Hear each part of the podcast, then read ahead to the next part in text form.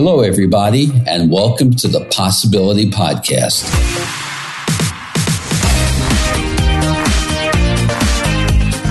I'm your host, Mel Schwartz. I practice psychotherapy, marriage counseling, and I am the author of the book, The Possibility Principle, the companion to this podcast. I hope to be your thought provocateur, and I'll be introducing you to new ways of thinking and a new game plan for life.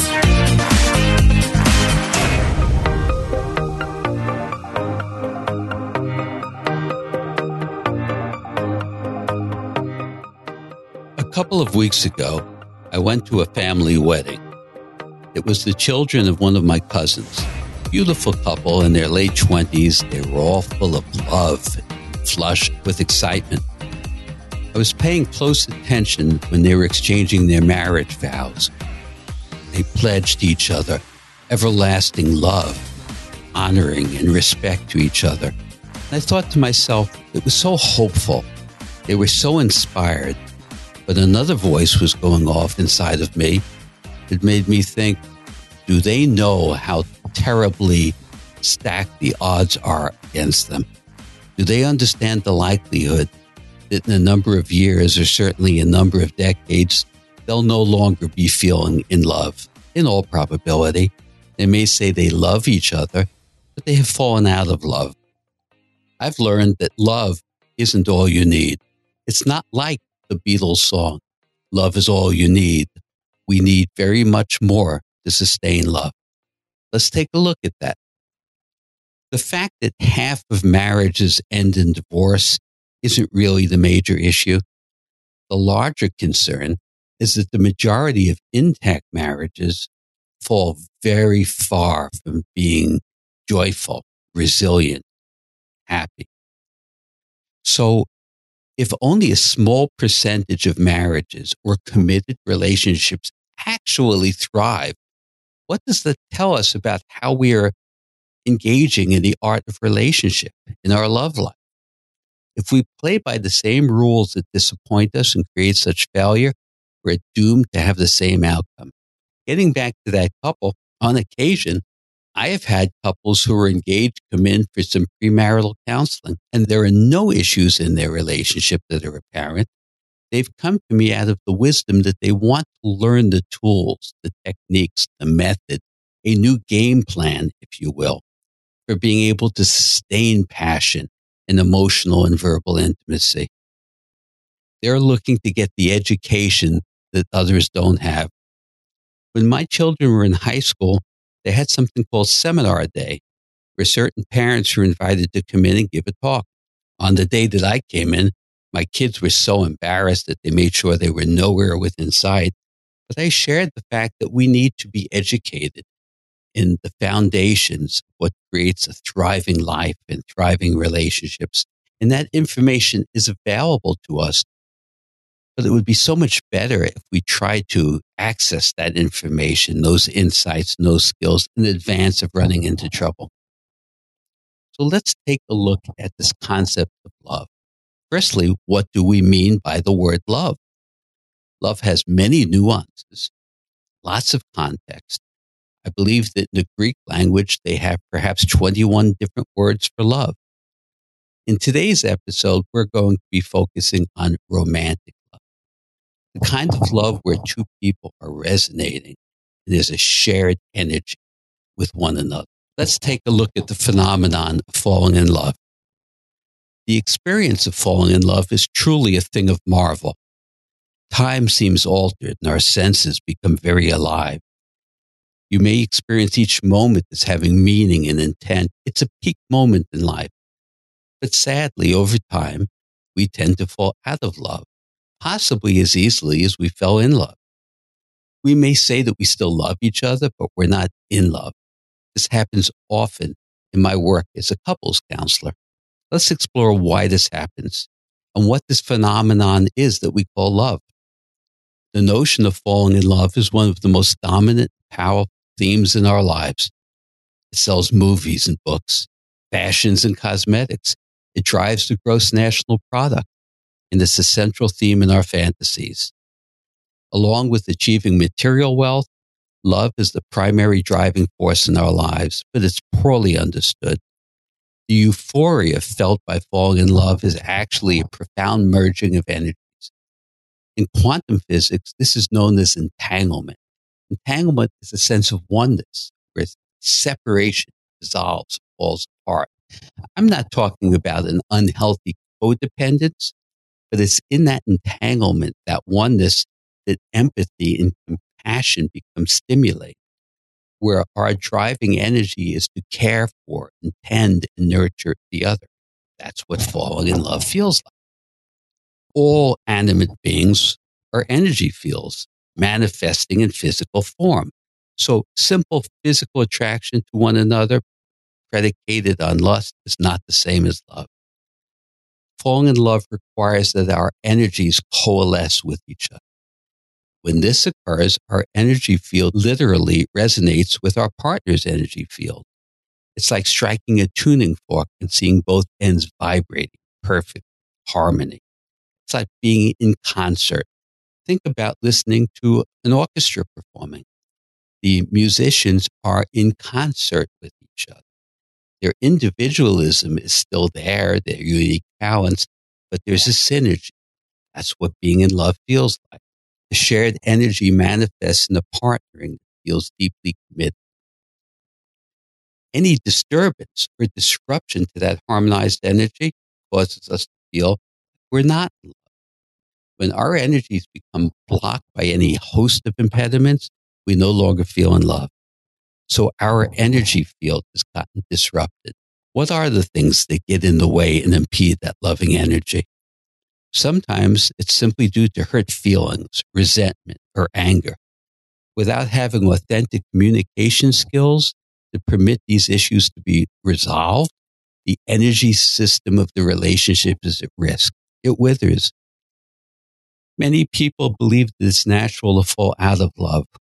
I don't think it's natural. You see, we shouldn't confuse natural with commonplace. Regrettably, it's altogether common, but it's not natural. The problem is that we are illiterate in this field, relationship and love. Falling in love and sustaining it requires maintaining the sense of oneness. And this is a skill set that can be learned. You know, in the turmoil we experience when a relationship becomes adversarial and conflicted, we need to acknowledge or change something to shift that negative energy, which has fallen into a sense of separation back toward the entangled oneness. Making that shift may mean changing our beliefs, perceptions, or our behaviors, or all of them. You might ask yourself, what is my partner seeing in me that I don't see in myself?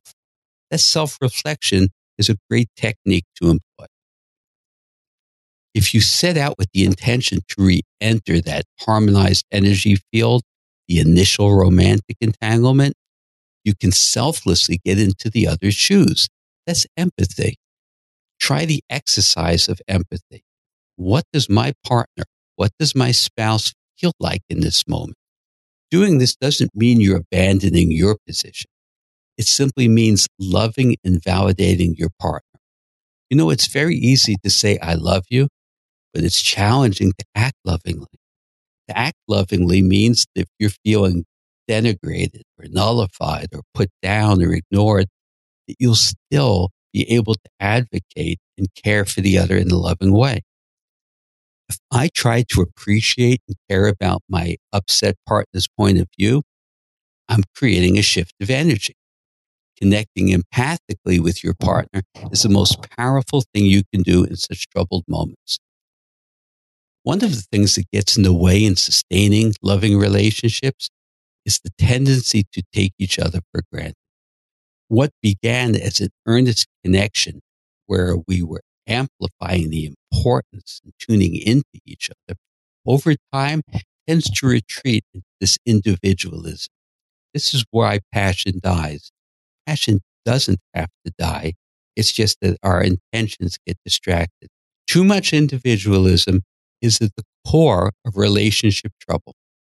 Excessive individualism, the breakdown in communication toward right versus wrong, is a mindless, exercise and a mindless encounter. And it severs that loving energy that I was speaking about. Let's talk a little bit about communication.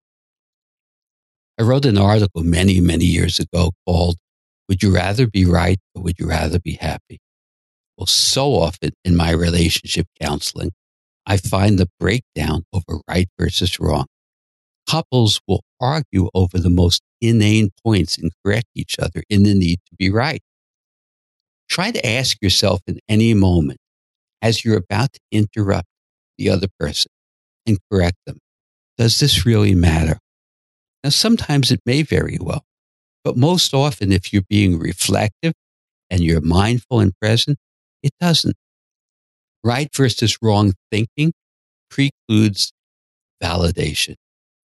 If your partner says to you or your spouse says to you, I'm really feeling hurt. You hurt me. You put me down. You made me feel worthless. You should never respond by refuting what they've said and trying to prove your point. That is invalidating the other person. What we need to do in a moment like that is get out of our own way and act lovingly, which means caring about how they feel.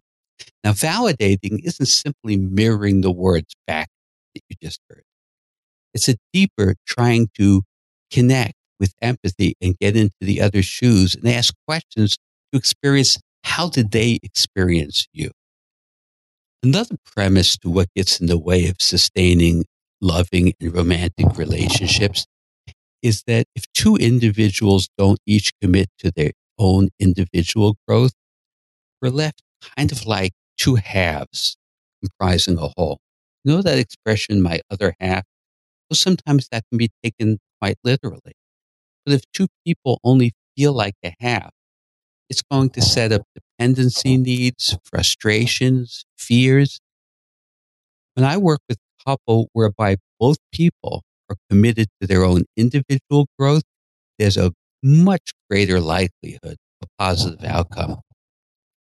There are ways to break the cycle of negativity in relationships. One of them is a positive feedback. When I work with couples, I often see both persons individually as well. And in an individual session, the person may say something favorable or positive about their partner who's not in the room at the moment. There has never been an occasion when I have asked, Did you share that with your husband, with your wife, with your boyfriend or girlfriend? That the answer has ever been, Yes, I did. This is astounding to me. You have something positive to say and you withhold it. But the critical is right out there in the open. The spout is wide open and we share the critical and we withhold the positive. How do you think that impacts sustaining a romantic and intimate relationship? Now, it is possible to fall in love and fall out of love and come back. In. Sometimes couples will ask me, is it possible for us to fall in love? My question will be, did you ever feel in love? If you did, that energy was there and you resonated, then there is a possibility we can get back to that harmony, that relationship. What we need is a game plan for sustaining emotionally and verbally intimate relationships, for sustaining romance. My first book, The Art of Intimacy, The Pleasure of Passion, was intended as a primer toward what we need to develop toward the foundation of an enjoyable and thriving relationship, creating a shared vision about what we wanted our lives to look like. My new book, The Possibility Principle, goes very deeply into the techniques that we can develop and employ in our communications. This is all about new learning. It's developing a new game plan for our life. Just recall that love isn't all you need. We need to learn how to sustain it. This is achievable and it can be the icing on the cake of your life. It's going to require some thoughtfulness and some new learning, but it's readily available to you.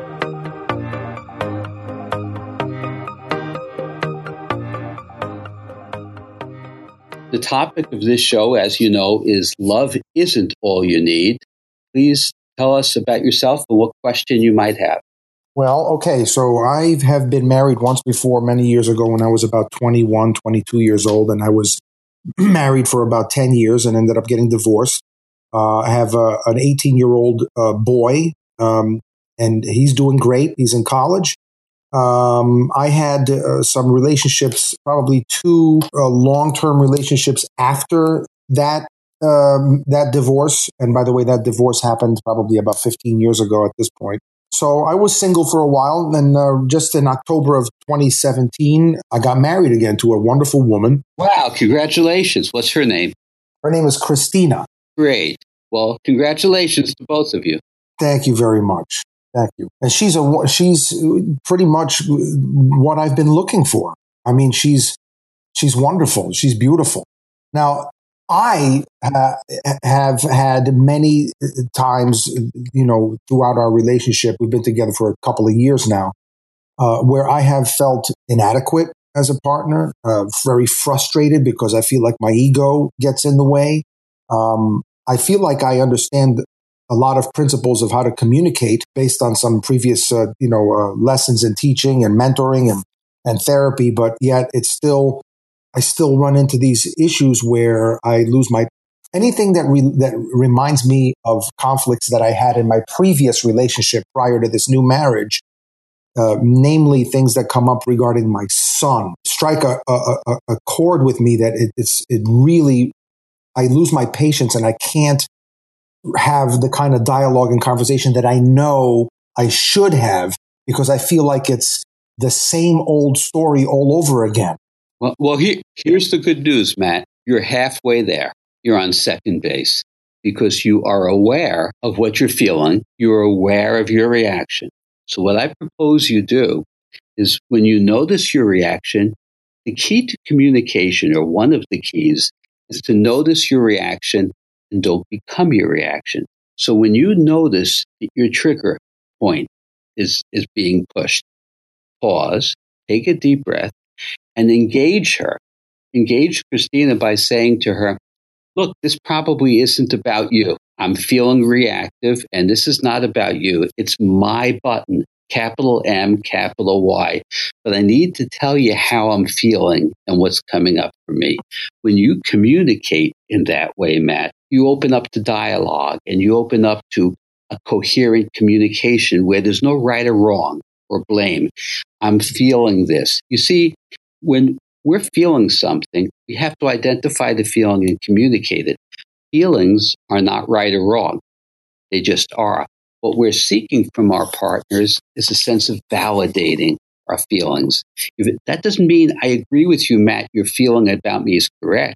It means I appreciate that this has triggered a memory for you.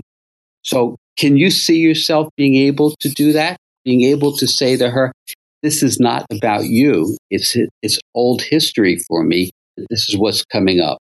Right. I can say that. I and I and this is where I run into trouble. I understand what you're saying and I and I believe I can do that. The trouble that I have is twofold.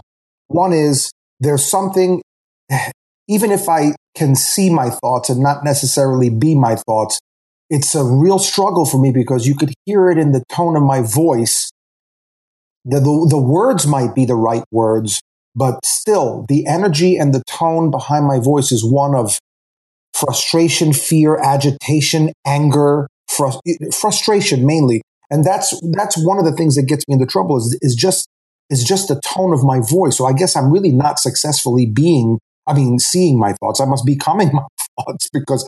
Okay, you're quite right. You're, you're becoming your thought. Moreover, you're becoming your feeling. Now, it only takes about two or three seconds to take a couple of deep breaths. When you take two or three deep breaths, you quiet everything down. Everything starts to slow down. Your pulse isn't as quick. Your heartbeat is not as rapid. So the moment you notice where you're going, pause and take two or three or four deep breaths, and that should calm you down. Okay. All right. You know, I remember as a young man when my dad was teaching me to play golf, we'd get up on the tee, and boy, I wanted to hit that ball so far. And I would wind up and really crack at it. More often than not, I missed the ball, hit a terrible shot. My father used to say to me, when you get up to the tee, exhale, let a long breath out to calm you down and slow you down. Athletes do that. People meditate to do that. The moment you notice that you're getting reactive, give yourself two, three, four seconds. Nobody's going to notice but you. And then you should be prepared to communicate effectively. I got you. I'll try that. Definitely. I hope hope it works because I that's clearly one of my issues is is you could you could see through the intellectual words you could still see through it because you can feel the anger you can and i'm going to try to to do that and take deep breaths and pause once again you're ahead of the field because you are aware as i said earlier you're on second base already now you've just gotten remarried you're all full of enthusiasm to make this love last to allow it to be sustainable typically requires that both of you dedicate yourself to the process of the relationship. The process is not the outcome. You know, in relationships, we commit to the outcome. I'll love you forever. I'll never cheat on you. More often than not, that doesn't work. What we have to commit to is the process. The measure of a relationship is not how good is it when it's good. It's how do we conduct ourselves when things are challenging. So the commitment to the process is to set aside time to talk to each other, to be present with each other. The commitment to the process is when you need help, go out and seek that help. It's a complex process. But if you commit to that process, there's no reason why the two of you shouldn't succeed and have a beautiful life together. So I, I wish you well and stay in the process. I'd love to show you my appreciation for your subscribing to and rating this podcast by offering you a gift to one of the following The Power of Mind, a live talk that I gave, or one of my digital ebooks, Creating Authentic Self Esteem, Overcoming Anxiety, or Raising Resilient Children and lastly, cultivating resilient relationships. Once you have subscribed, please send an email to mel at melschwartz.com and just let me know which gift you'd prefer. Thanks. Hi, Diane. Good afternoon. How are you? Hi, Mel. I'm good. Feel free to go ahead and ask me a question or two, and we'll have a conversation. The topic is uh, very intriguing to me. Um, about love is is not all you need because I once was told that love is not enough.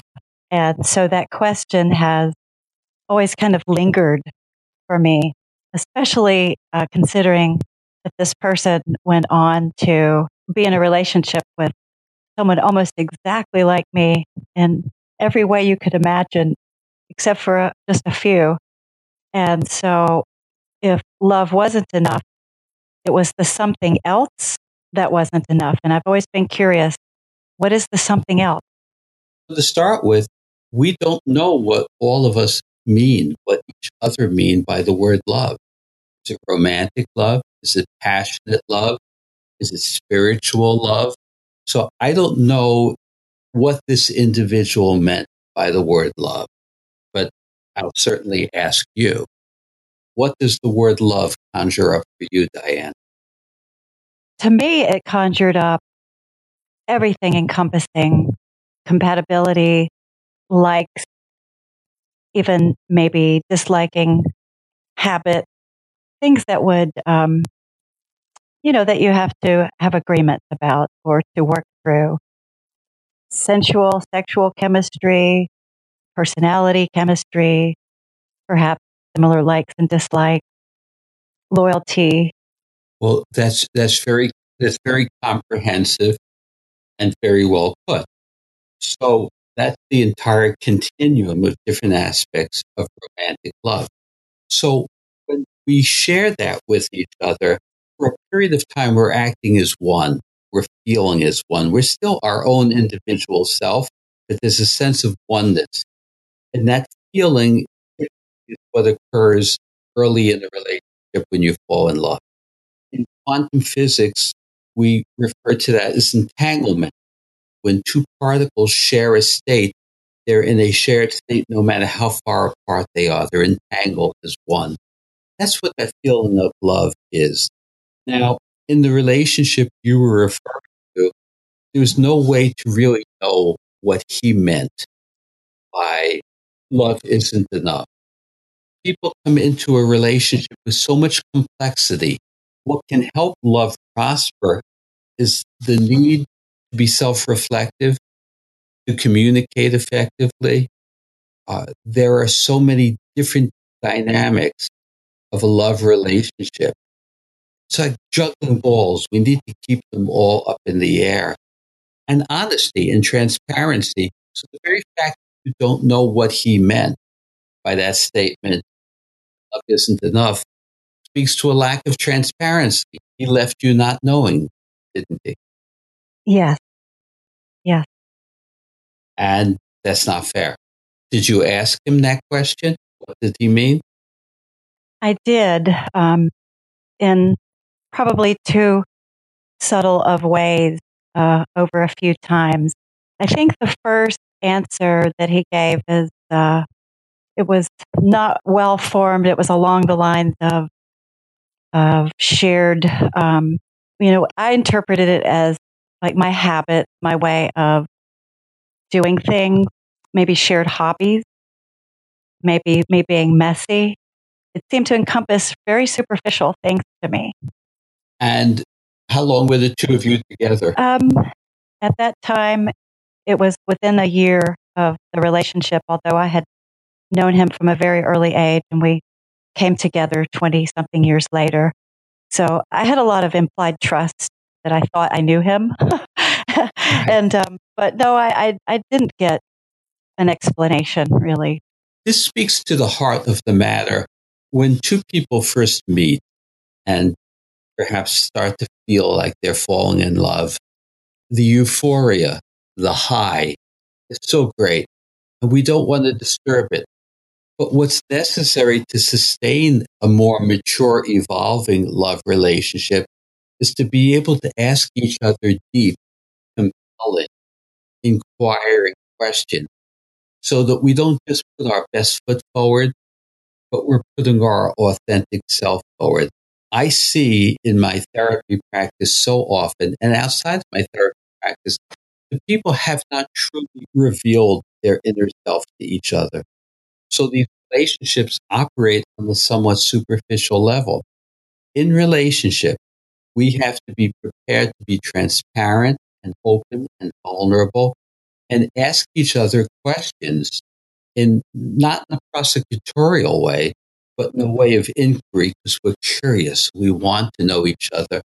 So it, it sounds like for both of you, that deeper sharing wasn't there.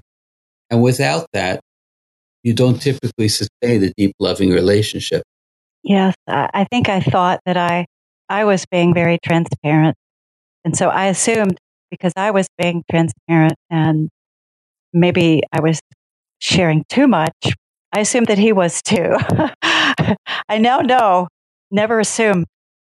No, that's quite right. Never assume. And, you know, I would ask you to think that you couldn't have shared too much because by sharing fully, he gets to see who you are.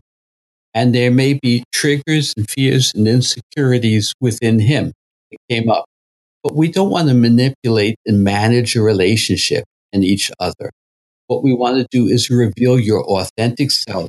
You see, being in love and sustaining that requires an authenticity where two people are free to be their genuine, unbridled self, nothing to fear. Love can prosper in that dynamic. Without it, it's actually very conditional. And that's what leads to many of the problems we have. So never blame yourself or concern yourself with, am I sharing too much? It sounds to me, Diane, like for you, the challenge might be for you to ask more and inquire more, more and perhaps not be passive about that. You have a right to ask those questions.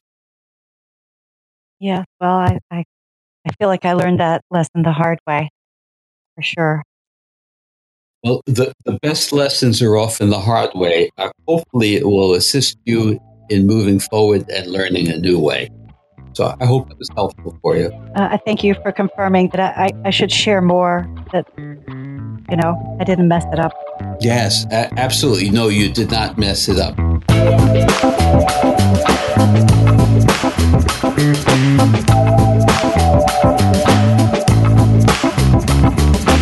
I hope you enjoyed this episode of the Possibility Podcast. I welcome your feedback on this and any episode.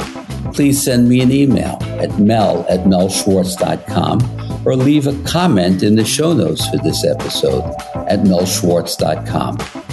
If you like what you're hearing, please take a moment to rate and review the show at Apple Podcasts, Spotify, or wherever you get your podcasts. Your reviews really help boost the visibility for the show, and it's a great way for you to show your support. Finally, please make sure to subscribe to the Possibility Podcast wherever you listen to podcasts, and that way you'll never miss an episode. Thanks again, and please remember to always welcome uncertainty into your life and embrace new possibilities.